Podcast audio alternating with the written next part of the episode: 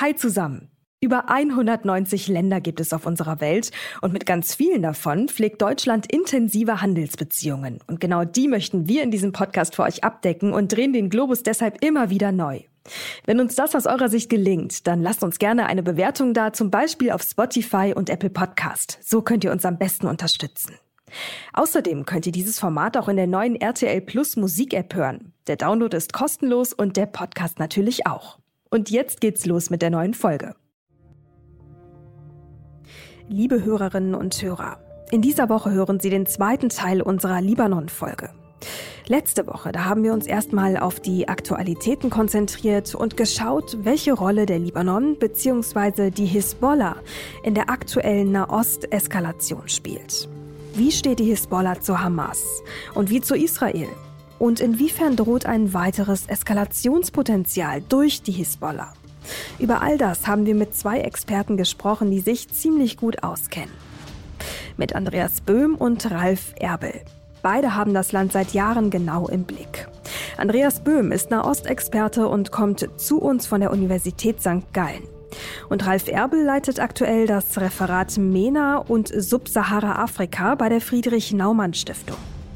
Vorher steuerte er von der jordanischen Hauptstadt Amman die Stiftungsarbeit für den Libanon. Und zudem ist er halb Libanese, weiß also ganz genau, auch aus persönlicher Sicht, was gerade im Land passiert. Mit diesen beiden Experten möchten wir heute noch einmal sprechen und wir steigen viel tiefer in die Historie ein. Wie kam es damals zum Bürgerkrieg im Libanon? Wie hat sich die Lage seitdem entwickelt und wie steht es eigentlich um die Wirtschaft in dem Land? Um all das wird es heute gehen. Und damit erstmal Hallo zusammen hier bei Wirtschaft Welt und Weit. In diesem Podcast sprechen wir darüber, wie sich die Welt seit dem Ukraine-Krieg strategisch neu aufstellt. Welche wirtschaftlichen Bündnisse drohen endgültig zu zerbrechen? Wo entstehen vielleicht auch ganz neue Allianzen? Und was heißt all das für uns und unsere Wirtschaft in Deutschland?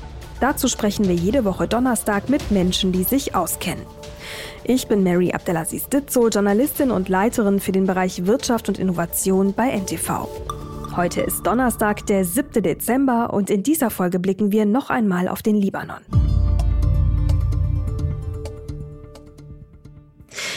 Herr Erbel, Herr Böhm, nochmal darf ich Sie heute bei uns im Podcast begrüßen. Schön, dass Sie nochmal die Zeit gefunden haben. Wir gehen heute mal ganz tief in die Historie rein. Herzlich willkommen. Guten Morgen. Ja, guten Morgen, Frau Ditzo. So, letzte Woche haben wir ja erstmal die aktuelle Lage so ein bisschen besprochen und ich würde sagen, wir starten heute mal mit einem Blick ähm, inside Libanon.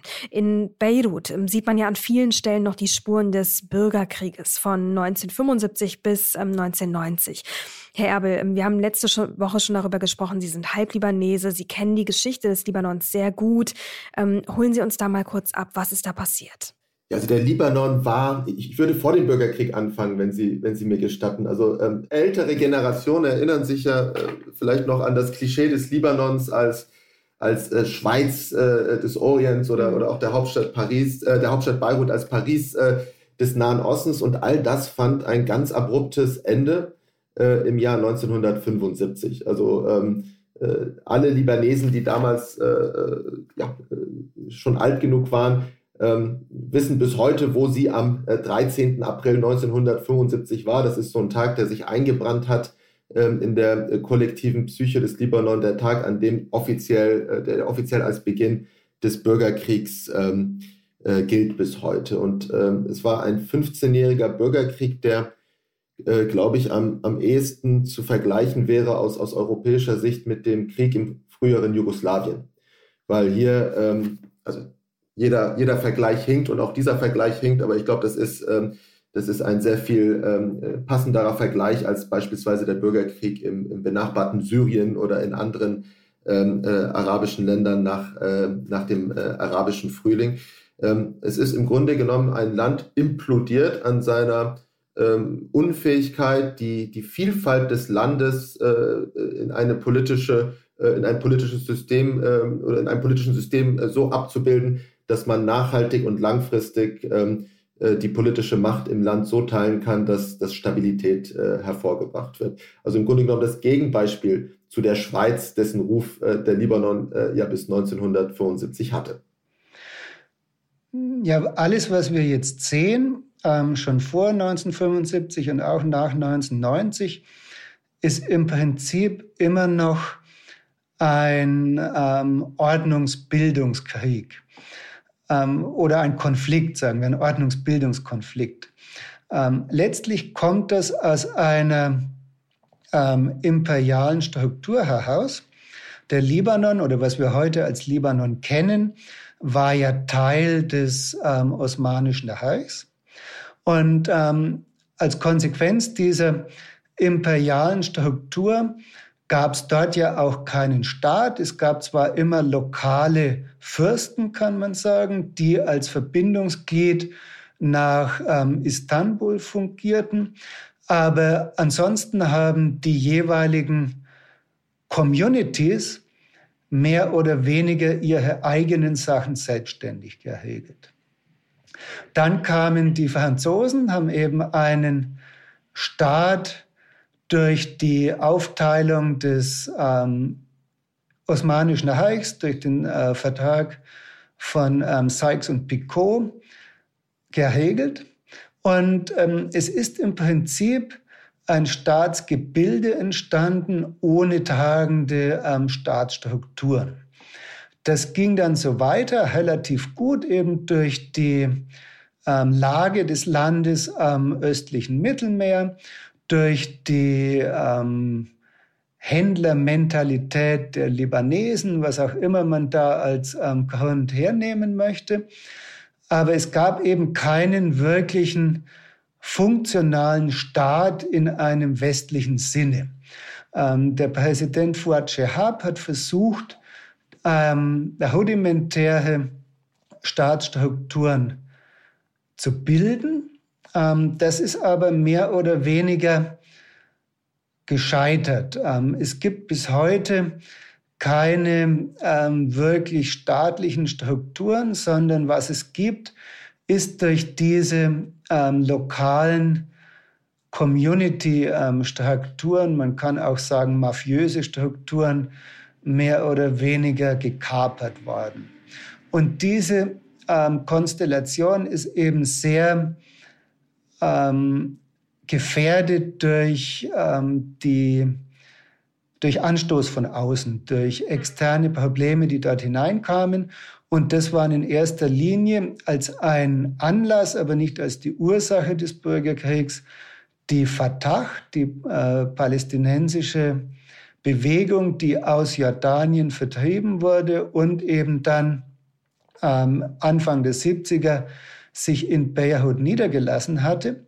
Und die äh, klassischen äh, libanesischen Saim waren da eben letztlich auf ähm, diese Konstellation so auch nicht vorbereitet. Das war im Prinzip der Katalysator, der diese verschiedenen Verständnisse, ähm, was der Libanon nun sein sollte, ähm, in den Fokus gebracht hat. Und die Streitigkeiten darüber sind letztlich auch zum Bürgerkrieg ausgeartet. Und wenn wir da, Herr Erbel, dann auch noch mal auf die Polarisierung zu sprechen kommen, insbesondere zwischen dem, ich sag mal, pro-westlichen Lager und der Achse des Widerstandes.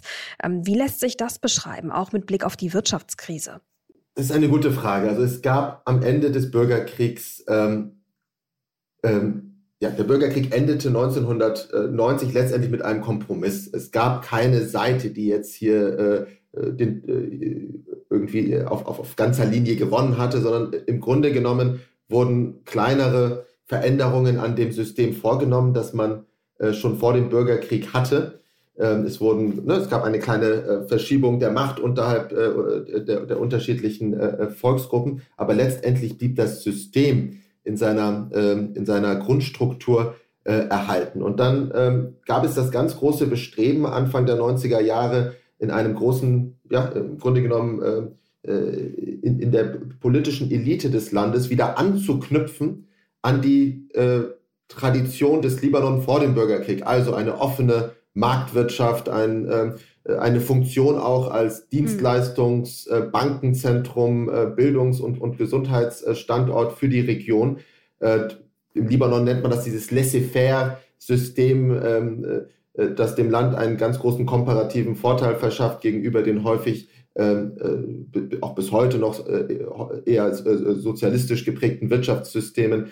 Ähm, und ähm, genau, also das war das eine, das war so die, die eine Vision, die von niemandem mehr verkörpert wurde als von dem langjährigen Premierminister des Landes, Rafik Hariri, der von Herrn Böhm ja auch bereits erwähnt wurde, der keine Bürgerkriegsgeschichte hat und der versucht hat, diese Vision umzusetzen. Diese Vision war aber im Libanon nicht, äh, wurde nicht einstimmig geteilt, sondern es, äh, es, äh, es gab ähm, vor allen Dingen äh, auf Seiten der Hezbollah ähm, äh, die Vision eines Libanon des Widerstands in Anführungsstrichen, also als äh, ähm, und vor allen Dingen auch im Konflikt mit Israel.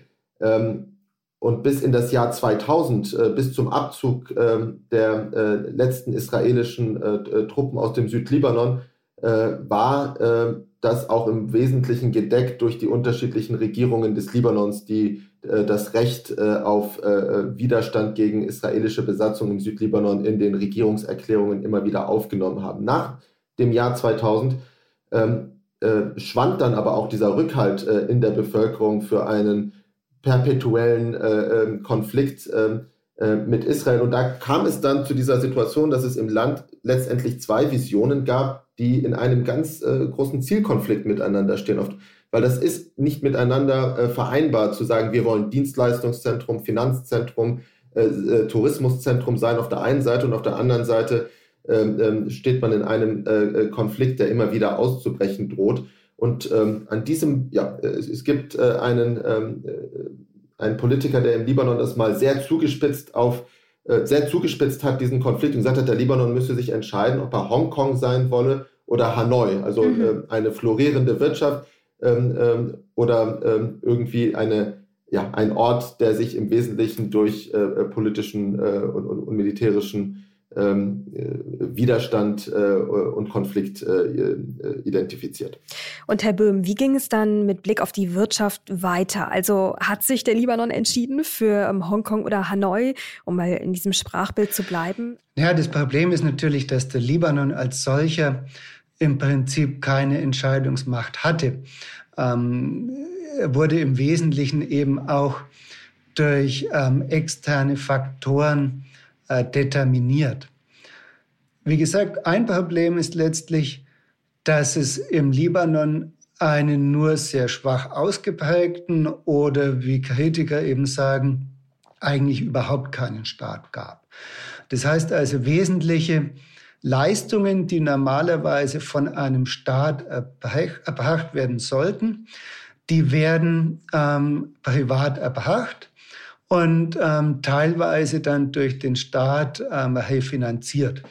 Sei das jetzt äh, Bildung, wo die wesentlichen Schulen und Universitäten jeweils privat sind, sei das aber auch ähm, im Gesundheitssektor, wo klassischerweise eben die Institutionen privat betrieben werden und der Staat ähm, Zuschüsse gibt. Der Reichtum, dieses Businessmodell des Libanon basierte natürlich auch darauf, dass es, wie Herr Erbel eben sagte, in der Region ähm, in den 50er und 60er Jahren eben die ähm, sozialistischen Tendenzen gerade in Syrien und in Ägypten gab, wo die entsprechende Business Community dann entschieden hat, um ihr Geld auf der sicheren Seite zu haben, bringt man es in den Libanon. Und ähm, das war ja auch etwas, was nach dem Bürgerkrieg so immer weiter ähm, funktioniert hat.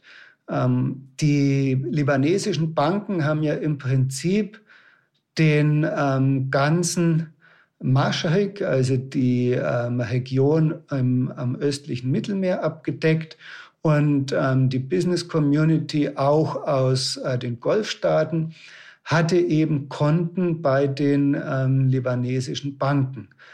Und die ähm, libanesische ähm, Diaspora, es gibt ja mehr Libanesen außerhalb des Libanon als drinnen, haben ihre ähm, Auch ganz spannender Fakt. Vielleicht können Sie einmal ganz kurz sagen, wo sind die denn dann größtenteils, die Libanesen? Also es ist ja, der, der Satz an für sich steht ja schon äh, für sich, ne, gewissermaßen, wenn mehr Libanesen im Ausland sind als im Inland. Ähm, die sind überall. Also es gibt viele, die sind am Golf, ähm, weil dort eben ähm, in den letzten Jahrzehnten sehr viel wirtschaftliche Dynamik war und ähm, ein großer Teil im Management, Engineering und so weiter am Golf äh, kommt aus dem Libanon. Es hilft denen natürlich, dass sie Arabisch sprechen. Also sie sind dort viel, sie sind sehr gut ausgebildet und sie sind dort eher zu integrieren als äh, Manager aus ähm, Europa. Aber es gibt eine libanesische Community natürlich in Frankreich, es gibt sie in Deutschland, es gibt sie in den USA. Eine sehr große libanesische Community ist in Brasilien ähm, eine libanesische Freundin von mir ähm, ist ungefähr äh, mein Alter, aber die war praktisch überall dort schon ähm, auf Hochzeiten aus ihrem Verwandten- und Bekanntenkreis, weil die Libanesen ja diese Tradition haben, ähm, riesige ähm, Hochzeitsfeiern zu veranstalten. Da kommen die Leute wirklich aus aller Welt zusammen. Ja, das kann ich nur bestätigen. Also von Lateinamerika, was jetzt gerade nicht erwähnt wurde, war auch äh, Afrika, vor allen Dingen das westliche Afrika, wo äh, die Libanesen in, in, in der Wirtschaft eine ganz zentrale Rolle spielen. Also es ist wirklich eine, eine Diaspora, die über 150 Jahre entstanden ist. Das ist jetzt nicht nur ein Phänomen der letzten Jahrzehnte der Instabilität, sondern das ist eine Auswanderungswelle, die Ende des 19. Jahrhunderts ähm, begonnen hat und, und im Grunde bis heute, bis heute anhält. Nun ist es aber ja auch so, ähm, trotz dieser Auswanderungswelle ähm, und äh, der Diaspora, die Sie gerade angesprochen haben, dass 2019 äh, viele Menschen im Libanon gegen den wirtschaftlichen Niedergang demonstriert haben. Also es gab ja schon auch noch die Menschen im Land, die gesagt haben, nee, so nicht. Ähm, wie hat das politische System diesen Gegenwind denn eigentlich überstanden, ohne zusammenzubrechen? Ähm, ja, das ist eigentlich ein, ein interessantes Phänomen. Denn ähm, damals hatten die Leute ja wirklich die Schnauze voll, mhm. äh, muss man so ganz deutlich sagen. Es gab ja ein paar Jahre vorher schon diese ähm, Bewegung You Stink. Also das lag daran, dass ähm, monatelang der Müll nicht abgeholt wurde, weil das ähm, weil die, die entsprechenden Dienstleister das nicht mehr gemacht haben. Im Prinzip ging es darum, dass sich wiederum diese ähm, Saim, also die, die Anführer der jeweiligen Communities, ähm, nicht einig waren, wie sie diesen Kuchen unter sich aufteilen sollten. Und ähm, um da entsprechend ihren eigenen Vorteil wieder zu vergrößern, hat man ähm, die Müllabfuhr im Prinzip monatelang ähm, ausgesetzt. Da war eben schon die, die erste Protestbewegung. Direkt ähm, 2019 waren im Prinzip zwei Auslöser. Einmal gab es vorher eine ähm, Serie von Waldbränden und ähm, die konnte man aber nicht löschen, weil die ähm, Löschflugzeuge die man dort hatte, über Jahre lang so schlecht gewartet waren, dass sie eben funktionsunfähig waren. Und der zweite Auslöser war der Versuch der damaligen Regierung, um das Haushaltsloch zu stopfen, eine WhatsApp-Steuer äh, einzuführen. Das heißt also, dass ähm, WhatsApp-Gespräche oder Gespräche über andere solche Kanäle besteuert werden sollten. Mhm. Und da hatten eben die ähm, Libanesen die Schnauze voll, im Prinzip genauso wie im arabischen Frühling ähm, 2010, 2011. Man hat gesagt, man hat hier ein politisches System, das ist korrupt, bereichert sich selber, leistet aber eben praktisch nichts für die Bevölkerung, ähm, führt solche willkürlichen Steuern ein wie diese WhatsApp-Steuer und jetzt langt's, jetzt gehen wir auf die Straße. Das war bemerkenswert, denn es waren damals knapp ein Drittel der Libanesen tatsächlich auf die Straße gegangen. Ein Slogan dieser ähm, Bewegung war, alle sind alle. Das heißt also, es geht nicht gegen eine bestimmte Richtung, sondern es geht gegen genau dieses Machtkartell, ähm, das den Libanon so im Griff hat, sei es jetzt ähm, auf der äh, Seite von ähm, dem Präsidenten Aoun, sei es jetzt die Hisbollah, sei es die Amal, alle zusammen, die stecken alle unter einer Decke. Und im ersten Moment ähm, sah es so aus, als ähm, könnte dieses Kartell tatsächlich erschüttert werden. Aber nach ein, zwei Tagen haben sich diese Führer im Prinzip eingebunkert, haben nichts unternommen, haben damals ja auch ein ähm, inoffizielles System der Kapitalkontrolle eingeführt. Das heißt, die Libanesen können ihr Geld nicht mehr von den ähm, Banken abheben. Und der Einzige, der im Prinzip nicht stillgehalten hat, war ähm, Saad Hariri, der Sohn von Hafik Hariri, der als Ministerpräsident zurückgetreten ist und inzwischen im politischen Spiel keine wesentliche Rolle mehr spielt. Das Problem war, ähm, die, dieses Kartell hat im Prinzip die politische, wirtschaftliche, finanzielle Macht auf seiner Seite und die Zivilgesellschaft hatte eben keine Gegenmacht, die sie ähm, einsetzen konnte. Und deswegen konnte man mit ähm, ja, ein paar Horden von Schlägern diese äh, Demonstrationen wieder drangsalieren. Und ansonsten hat man das Ganze ausgesessen. Verstehe. Das war im Jahr 2019. Ähm, Herr Erbel, wenn wir jetzt mal auf das Jahr 2020 blicken. Es gab eine verdammt große Explosion im Hafen von Beirut. Ich erinnere mich noch an die Bilder. Das äh, sah einfach nur wahnsinnig aus.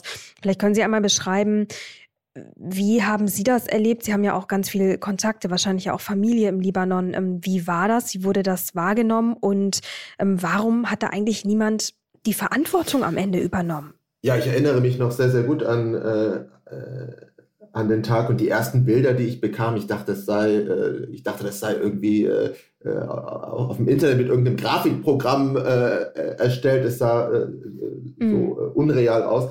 Ähm, das war in der Tat ein, ein, eine, eine Katastrophe, wie sie sich, glaube ich, kaum jemand vorstellen konnte vor dem 4. August 2020. Ähm, und es traf halt auch ähm, einen Teil, also es, es, traf im Grunde genommen das Herz der, der libanesischen Hauptstadt. Es traf die beliebtesten Ausgehviertel, die alle südlich des Hafens äh, äh, liegen. Ähm, eine Gegend mit, also es gibt wahrscheinlich keine andere Gegend mit einer so hohen Dichte an Restaurants, Cafés, Museen, Galerien äh, äh, und dem, was von Beiruts früherem äh, architektonischen Erbe noch übrig ist. Äh, vieles von dem ist dort in dem Stadtviertel, das am meisten durch diese äh, enorme Explosion am Hafen in Mitleidenschaft äh, äh, gezogen wurde. Ähm, und das war äh, insofern für viele auch Auslandslibanesen oder Leute, die irgendwie eine Verbindung haben in den Libanon, war das jetzt ähm, äh, keine, ich sag mal, Explosion irgendwo in der, in der peripheren äh, Region, in irgendeinem der vielen Vororte von Beirut, sondern es war wirklich an einem Ort, mit dem sehr viele Menschen äh, schöne Erinnerungen verbinden von, von, von, von Nachtleben und, und, und, und schönen Abenden ähm, äh, in Beirut. Insofern war das, glaube ich, ähm, etwas, was allen sehr, sehr nahe ging. Äh, warum es keine äh, Aufarbeitung des Ganzen äh, gibt, das, ist, das liegt wieder äh, in diesem System begründet, wo ähm, ne, dieses Konkordanzsystem, es müssen im Grunde genommen alle mitziehen, damit etwas passiert. und ähm, und die, die Verantwortung zu tragen für letztendlich dieses ähm, äh, schockierende Versagen, kollektive Versagen, dass also über viele Jahre äh, dort äh, diese Chemikalien am Hafen von Beirut gelagert wurden, dass das bekannt war, dass, dass aber sich niemand dafür zuständig fühlte, äh, plus gegebenenfalls noch Aspekte äh, des Ganzen, die uns gar nicht bekannt sind. Das, äh, das, sind, das sind Chemikalien, die können genauso als Dünger, Düngermittel eingesetzt werden, aber auch ähm, um Sprengstoff herzustellen. Also da, da gibt es vielleicht auch noch ähm, Aspekte, ähm, äh, die, die, wir gar nicht wissen und über die ich auch gar nicht spekulieren möchte. Aber im Ergebnis, im Ergebnis ist es so wie bei so vielen anderen Katastrophen im Libanon, wie, wie bei so vielen auch politischen Attentaten, im, äh, die es im Libanon in den letzten Jahrzehnten gab, dass, ähm, dass es nicht gelungen ist, hier eine transparente ähm, äh, Aufarbeitung und, und äh, durchzuführen und, und Verantwortliche zur Rechenschaft zu ziehen. Also das bedeutet, man kann auch Stand heute immer noch nicht wirklich sagen, war das jetzt ein Unfall, ähm, aufgrund der Tatsache, dass diese Chemikalien dort über Jahre hinweg lagen, ähm, oder war es vielleicht sogar geplant gewollt? Also geplant gewollt, das ist eine absolute Minderheitsmeinung. Nein, ich vermute, dass es äh, äh nach allen Informationen, so, ver vermute ich, dass es ein, ein, Unfall war, aber ein Unfall, der auf, auf äh, in höchstem Maße fahrlässige Art und Weise äh, äh, entstanden ist. Ähm, ja, äh, ich sage mal so, dass, äh, dass hier in einem in höchstem Maße äh, fahrlässig gehandelt wurde, das ist, das, ist das, das Minimum, was man feststellen kann. Und dass hier Leben, Eigentum von Hunderttausenden von Menschen fahrlässig fahrlässig aufs Spiel gesetzt wurde. Weiß man dann letzten Endes, wie viele Menschen dabei ums Leben gekommen sind? Gibt es da Zahlen, verlässliche? Die Zahlen gibt es. Ähm, ich ich habe sie jetzt gerade nicht parat, sind ein paar hundert. Es ist also vom, ich sag mal, äh, im Vergleich zu, zu anderen Naturkatastrophen, den Erdbeben in der Türkei und Syrien, sind die Zahlen, die Opferzahlen, ähm, äh, jetzt, jetzt, das ist nicht, das steht nicht im Mittelpunkt. Ich glaube, es geht halt darum, dass das eine Katastrophe ist, die, verhinder, die, die verhinderbar war. Es ist eine mhm. selbstgemachte Katastrophe und das schmerzt, äh, glaube ich, äh, die Menschen ähm, sehr viel mehr als eine Katastrophe, die, ich sag mal, wie ein Erdbeben vom Himmel fällt.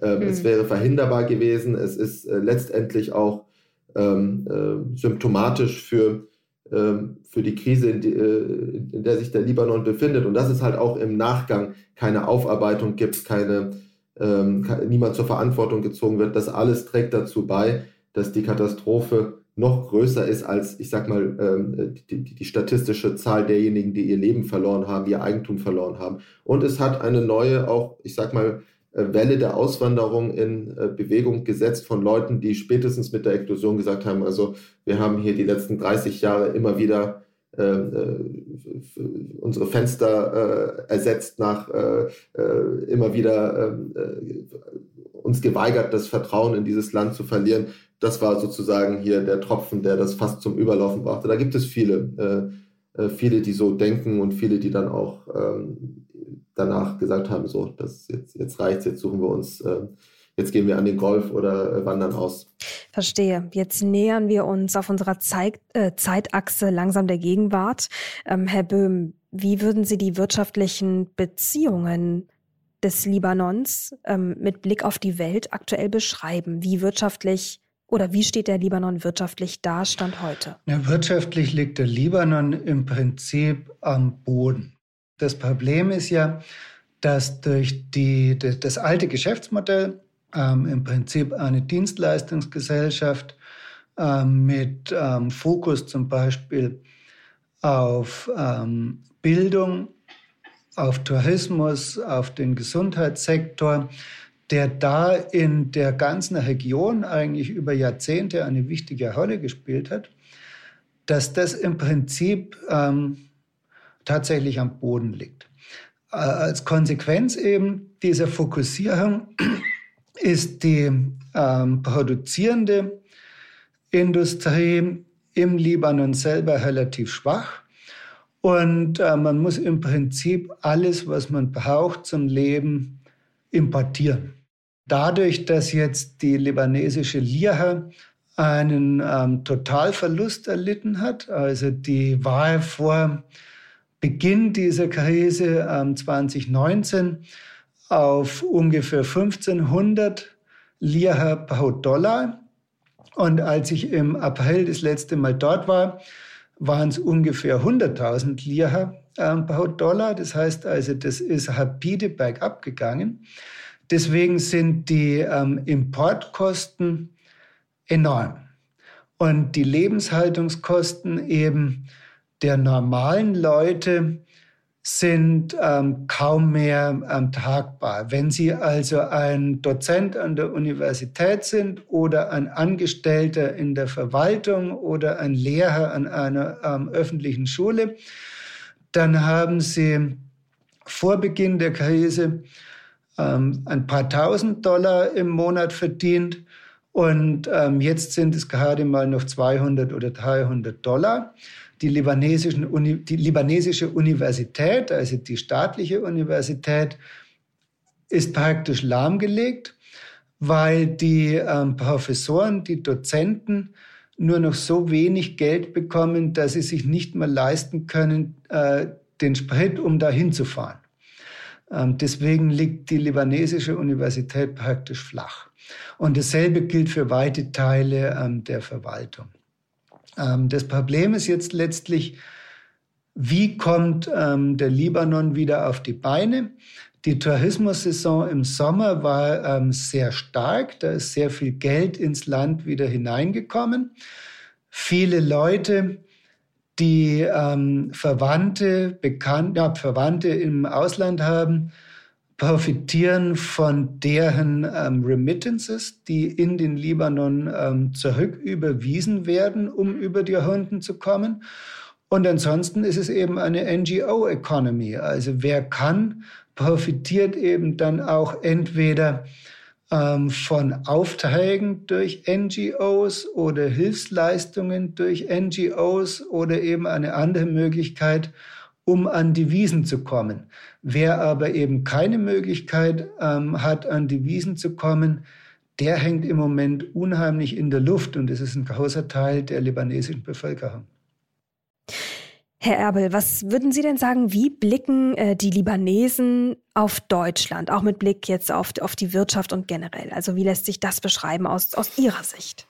Also ich beobachte das natürlich schon seit Jahrzehnten ähm, und ähm, es war eigentlich bis vor wenigen Jahren so, dass Deutschland unglaublich beliebt war im Libanon. Dass, äh, dass äh, also wenn man irgend, wenn man im Libanon war und sagte, man kommt aus Deutschland, dann, äh, dann äh, hat man immer sehr wohlwollende Kommentare gehört. Äh, Deutschland war beliebt von, ich sag mal, Bundesliga über die Nationalmannschaft bis zu äh, deutschen Autos, war Deutschland ein Land, das mit dem sehr, sehr Positives äh, assoziiert äh, wurde im Libanon. Das ähm, war dann auch so, dass manchmal bei Weltmeisterschaften äh, es regelrecht ein, ein, ein deutsches Flaggenmeer gab im Libanon, weil jeder äh, Libanese, jeder Libanesin ihr Fußballteam, das sie unterstützt, äh, in der Weltmeisterschaft anfeuert. Und da waren ganz viele deutsche, brasilianische, französische.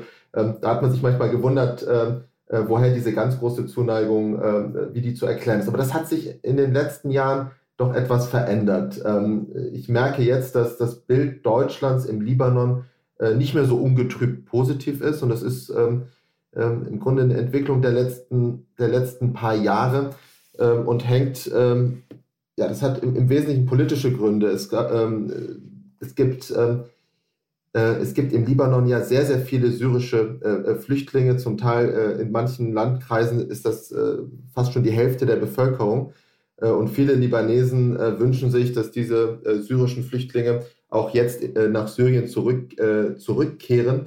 Und man hört immer wieder den Vorwurf im Libanon, Mensch, ihr Europäer und vor allen Dingen ihr Deutschen, ähm, ihr, ihr, ähm, ihr, ihr schafft Anreize dafür, dass die Flüchtlinge bei uns bleiben. Dabei haben unsere Kinder keine Schulplätze mehr oder der Arbeitsmarkt ist schwierig. Äh, und das liegt daran, dass wir ähm, äh, als Europa und als Deutschland ähm, halt äh, in der Tat sagen, dass, dass Syrien kein sicheres Land ist für Rückkehrer, für, für, für, Syrer, für Syrer, die geflüchtet sind und ähm, dass eine Rückführung nach Syrien von uns nicht, nicht unterstützt wird. Und viele Libanesen machen deshalb den Westen Europa, vor allen Dingen aber auch Deutschland dafür verantwortlich, ähm, dass, ähm, dass die syrischen Flüchtlinge bis heute in dieser großen Zahl äh, im Land sind. Und dann gibt es auch ähm, mit. Blick Aber da muss ich, muss ich nochmal ganz kurz nachfragen. Also ähm, ich meine, das bezieht sich natürlich, ähm, wenn wir über die deutsche Regierung sprechen,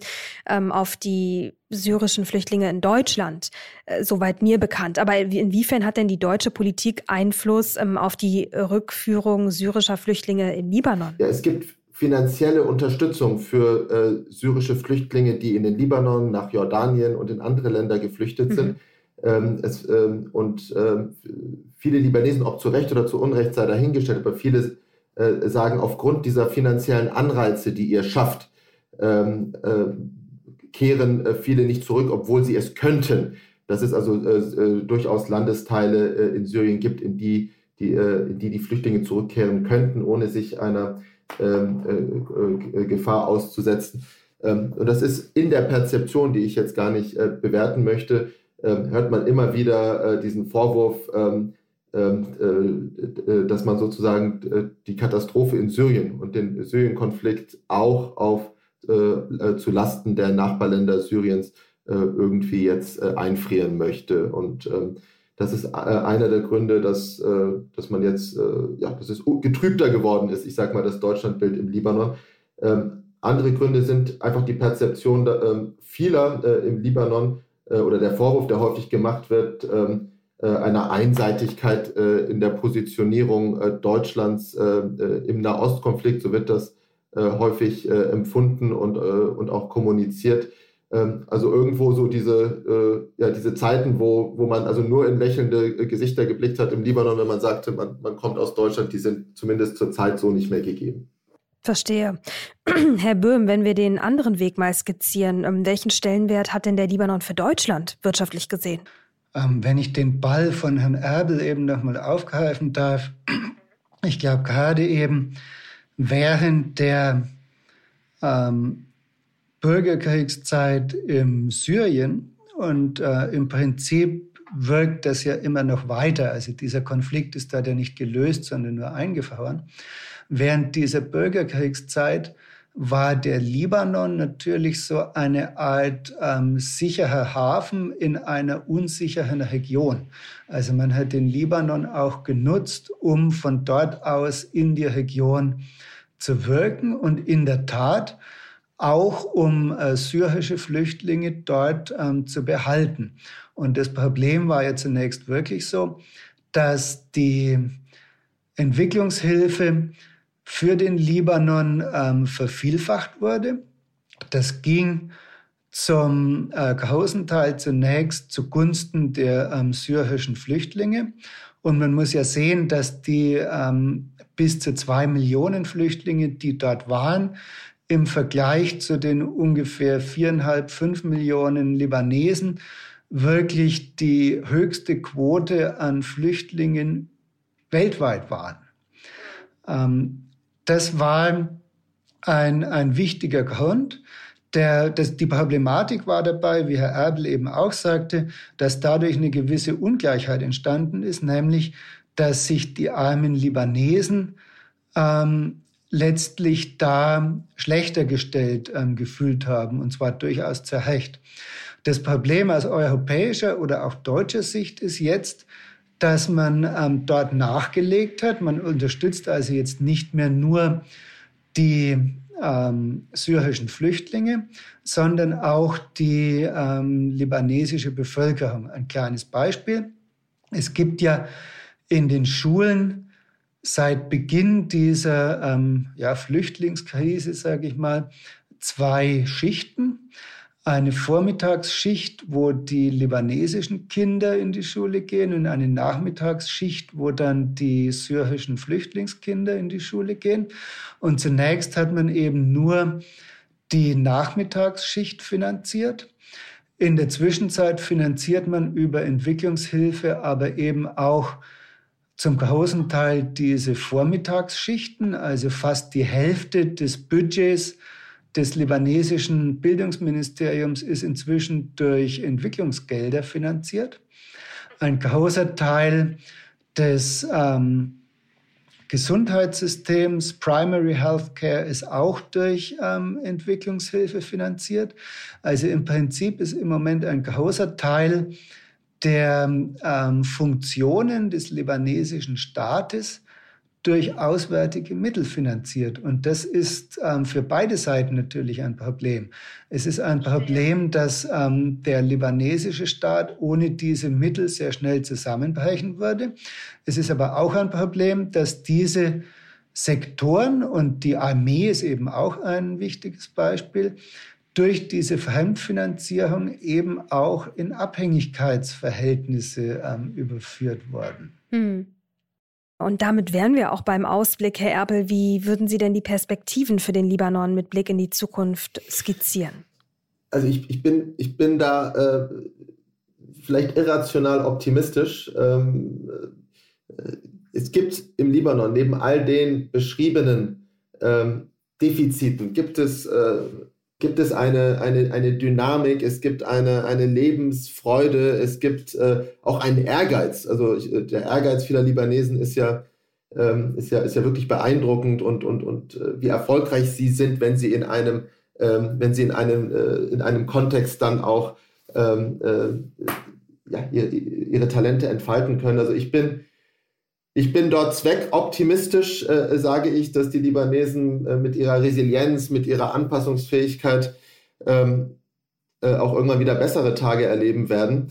Äh, auch wenn es mir jetzt gerade 2023 äh, in der Lage, in der sich die, äh, die Region und der Libanon befindet, gerade schwerfällt, dort äh, zu sehen, wann und, und, und wie genau das äh, ablaufen wird. Aber die Libanesen haben in der Vergangenheit immer wieder nach ihrem 15-jährigen Bürgerkrieg, nach anderen sehr, sehr schwierigen Phasen ihrer Geschichte immer wieder bewiesen, dass sie sich neu erfinden konnten und, äh, ähm, und das ähm, ja, äh, und das in schönen Zeiten der Libanon mit seinem Charme, den er ja nach wie vor hat, mit Bergen bis zu 3000 Meter Höhe und, und, und Städten des Weltkulturerbes und einer ist, glaube ich, kann man auch ob objektiv sagen, ohne dort äh, subjektiv gefärbt zu sein wie ich, mit einer grandiosen Küche äh, äh und, und, Lebensfreude dann dort durchaus ähm, äh, äh auch wieder äh, auf die Beine kommen kann. Also die Küche kann ich schon mal definitiv bestätigen. Ähm, großartige Küche, die libanesische. Ähm, und ansonsten kenne ich relativ viele Menschen, die da waren, genau das bestätigen, was sie beschreiben, ne? bezüglich der Landschaft. Unglaublich schön, unglaubliche Vielfalt. Ähm, wenn wir jetzt noch mal kurz bei der Wirtschaft bleiben, Herr Böhm, äh, welche Hoffnung schöpfen Sie vielleicht auch mit Blick auf die neuen Gasfunde im Mittelmeer? Die Hoffnung, die Herr Erbel eben auch so schön ähm, geäußert hat, die würde ich teilen, sehr gerne, denn in der Tat, wir haben ähm, einen Fundus von sehr gut ausgebildeten, ähm, enorm ehrgeizigen jungen Leuten, die auch etwas im Libanon machen wollten. Es braucht eben letztlich die ähm, Strukturen, um all diese Bewegungen in eine gute Richtung zu kanalisieren. Ein sehr guter Freund von mir ist der ähm, Anführer einer politischen Oppositionsbewegung. Das nennt sich ähm, übersetzt Bürger in einem Staat. Also es geht darum, einen richtigen, funktionierenden ähm, zivilen Staat im äh, Libanon aufzubauen, ein vernünftiges Staatswesen, das eben eine Grundlage sein könnte, um letztlich ähm, genau das zu leisten, um die Ressourcen, die dort vorhanden sind, auch wirklich ähm, nutzen zu können und in gute Bahnen ähm, leiten zu können. Gelingt das nicht, sind natürlich auch diese Öl- und Gasfunde, wenn sie sich denn wirklich am Ende des Tages materialisieren lassen, nicht viel mehr als wiederum etwas, was in diese mafiöse Struktur hineingeleitet wird. Ähm, von daher ähm, kommt es eben wirklich darauf an, ob einerseits eben der Libanon nicht in einen Teufelskreislauf in der Region hineingezogen wird. Es kommt eben darauf an, dass dort eine gewisse Basis besteht, damit der Libanon sich auch weiterentwickeln kann und dass man intern eben auch Strukturen schaffen kann, um diese Bewegungen in gute Bahnen zu leiten. Wenn das gelingt, ähm, hat in der Tat der Libanon sehr gute Voraussetzungen. Aber die, die Grundlagenarbeit dafür muss eben tatsächlich geleistet werden. Und damit ein zweites Mal, Herr Böhm und Herr Erbel, ganz herzlichen Dank für Ihre Zeit, ähm, für den tiefen Einblick in den Libanon. Ähm, wir verfolgen das Ganze natürlich weiter hier bei NTV wirtschaftlich politisch und vielleicht sprechen wir uns irgendwann bald wieder. Ganz lieben Dank. Ja, da würden wir uns verhauen, glaube ich. Vielen Dank. Vielen Dank. Redakteure dieses Podcasts sind Andrea Sellmann, das NTV Telebörsenteam und ich, Mary Abdelaziz Ditzo. Produziert wird dieses Format von Wei Quan aus dem Team der Audio Alliance. Außerdem haben Sie jetzt noch die Möglichkeit, uns Feedback zu schicken, am besten per E-Mail an www.ntv.de.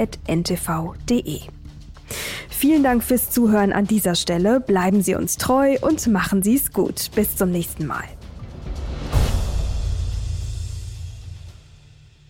Dieser Podcast ist eine Produktion der Audio Alliance.